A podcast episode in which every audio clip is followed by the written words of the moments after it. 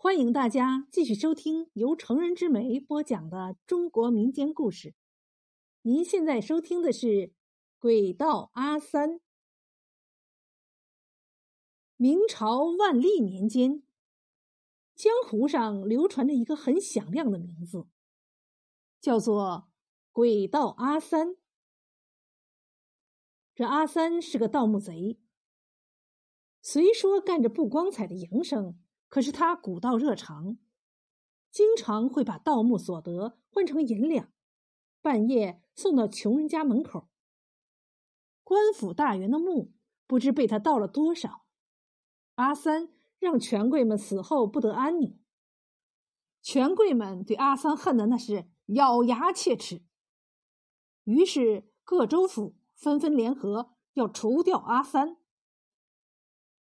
盗墓通常要两个人合作，一个人带着根长绳进入墓室，盗取宝贝，然后用绳子系住宝贝；另一个人则拉住绳子的另一端，在墓外放风，同时将盗得的宝物拉上来。阿三的搭档叫胡大，是自己的亲哥哥，两个人长相几乎一样。每次下墓的都是阿三，因为阿三有一手开墓的绝活，更是胆大心细。一个月黑风高的晚上，阿三和胡大来到了已故赵知府的大墓前。胡大对阿三说：“弟弟，官府这次是下决心要拿下你，咱可要小心点啊。”阿三则笑嘻嘻的说：“哥。”我是那么容易被抓住的吗？由于事先已经做了详细的打探，阿三毫不费力就找到墓室入口，打开了墓室的大门。进去以后，阿三找到了棺椁，但是他没有立刻靠近。阿三盗墓多年，知道这种大圆的墓葬很多都有机关暗器，他特意趴在地上，匍匐向前。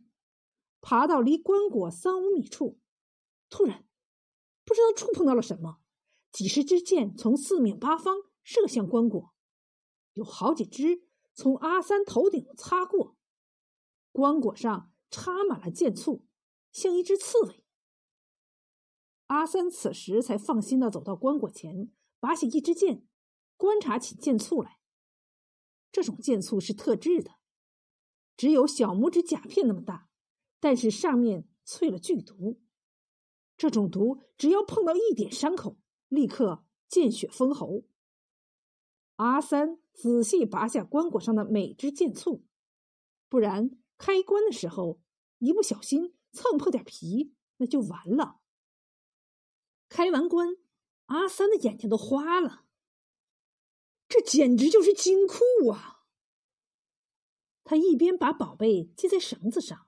嘴里一边骂道：“狗日的贪官，贪了这么多民脂民膏，死后还想带走，苦了可怜的百姓。”胡大在外面抓住绳子，一点点往上拉。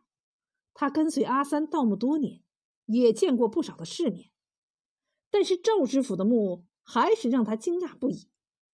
他心想：“这回发大财了。”胡大把拉上来的宝贝装入大布袋，探下头往墓道里看了一眼，自言自语道：“阿三快要上来了。”阿三看着墓室里堆积如山的财宝，发现一次搬不完，还是等下次吧。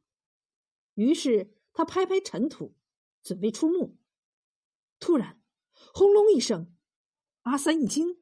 作为老手，他明白墓室口。被人弄塌了，自己被封死在这里，给赵知府陪葬了。外面，胡大对着墓口跪下，连磕了三个响头，说：“弟弟呀，人不为己，天诛地灭。官府的悬赏太诱人了，待我找老主顾把这些宝贝换成银子，再去官府领赏。”这辈子我就快活似神仙了。说完，他扛起大布袋，大步走开。交易盗墓所得见不得人，所以一般都是半夜进行的。胡大交易完宝贝，藏好银两，正好天亮，他跑到官府，对知县说自己大义灭亲，特来领赏。然后知县和胡大带着兵丁赶到赵知府的墓前，打开墓道，一行人进去捉拿阿三。兵丁们哪里进过墓室？即使点了火把，里面还是黑漆漆的，一个个吓得直哆嗦。只听一声闷响，胡大喊道：“我找到了，我找到了！来，把他拖出去！”兵丁们把阿三拖出墓外，胡大也跟着出来了。守在外面的知县发号施令道：“阿三只是被胡大打晕了，还没死，快把他的头砍下来，以免夜长梦多。”一个兵丁手起刀落，阿三已经成了断头之鬼。胡大跑到知县旁边说：“老爷，您看官府给我的赏银是不是？”知府鄙视的看了一眼胡大，说：“你为了银子，连亲弟弟都出卖，你还敢要赏银？滚！否则你和阿三一样。”身首异处。胡大一听，顿时面如土色，也不为弟弟收尸了，连滚带爬的跑了。官府的赏银落到了知县的手里，知县因此官运亨通，那些权贵们也兴奋无比。过了两个月，奇怪的事情发生了：前朝工部尚书的墓被盗了，坊间纷纷流传。阿三没死，因为不少穷人又收到了接济的银两。这事情除了阿三，谁还会干？原来阿三的确没死，墓中都是黑暗的。在这种环境中，阿三练就了一双神眼，就是在黑暗的地方，他依旧眼力极好，睹物如白昼。那日墓口坍塌。阿三就猜测是胡大干的。后来在赵知府的墓里，阿三看到胡大带着兵丁来，也就验证了自己的想法。于是他在黑暗中趁人不备，打晕了胡大，又迅速换了胡大的衣服，然后装成胡大。躺在地上的胡大也就自然成了阿三。知县刚风光了两个月。就要被革职查办。知县是个混子号的人物，他倾家荡产，到处打点，保住了官帽。知县心想，只要保住官帽，钱财不是问题，以后再贪就是了。但是有一个问题让他头疼，那就是朝廷要求他在一个月内抓住阿三。知县经过上次的失利。更加觉得阿三不是一根好啃的骨头，他绞尽脑汁，突然想到前朝工部尚书的大墓，可不是他阿三一个人就能盗成的，他一定有了新的搭档。阿三神出鬼没，但他的搭档不一定跟他一样精明，充其量也就是跟那个蠢货胡大一样，做做望风这种活如果能找到他的搭档，也许就能找到阿三。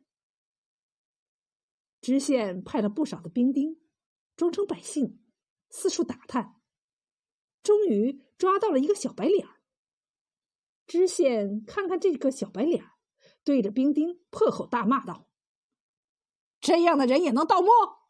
本官被免职的话，先让你们陪葬。”一个兵丁对知县耳语道。老爷，这个小白脸叫狐狸，是个好色的软骨头，跟醉仙楼的头牌妓女是相好的，一刻难离。那妓女对这小白脸也是生厌，只是见他出手阔绰，才应付他。可这个蠢货却被迷得五迷三道。妓女说，狐狸有一次醉酒，在床上迷迷糊糊说了句“盗墓”。知县眼睛一亮，对狐狸厉声道。阿三在哪里？还不如实招来！狐狸立刻跪下说：“大老爷，什么阿三呢？是烤鸭吗？小人听不懂啊。”知县对兵丁说：“去，先把那个妓女斩了，让狐狸在旁边看，然后再看本老爷如何处理他。”说罢，转身就要走。狐狸吓傻了，哆哆嗦嗦爬到知县面前，抱住知县的腿说：“别，别，别！阿三一向谨慎，居无定所，只是要行事了，才会在前夜的三更通知我。”知县拍拍狐狸的脸，说：“只要你顺从我，事成之后，本老爷为你和那女子办婚事。”半个月后的一天，狐狸急急忙忙找到了知县，说是阿三在夜里要去赵知府的墓，把上次和胡大没搬完的财宝盗走。知县坏笑道：“阿三这小子胆儿也太大了，那里他居然还敢去！”夜半时分，阿三和狐狸如约出现在赵知府的墓前。阿三打开墓道。猫身进去了，狐狸拉着绳子等在外面。阿三刚搬了一半突然轰隆一声响，墓道口又塌了。外面知县带着兵丁围住了入口，一直等到了天亮。知县发话了：“天亮了，这回把阿三拉出来，好好认清脸，别像上次那样了。”狐狸和兵丁们进入墓道，不一会儿，阿三被押了出来。阿三紧闭双唇，一言不发，双眼死死的盯着狐狸，眼神充满失望。狐狸只是一个劲儿的哭。知县走到阿三面前，捏着他的脸说：“鬼道阿三，最终还是在我手里了吧？”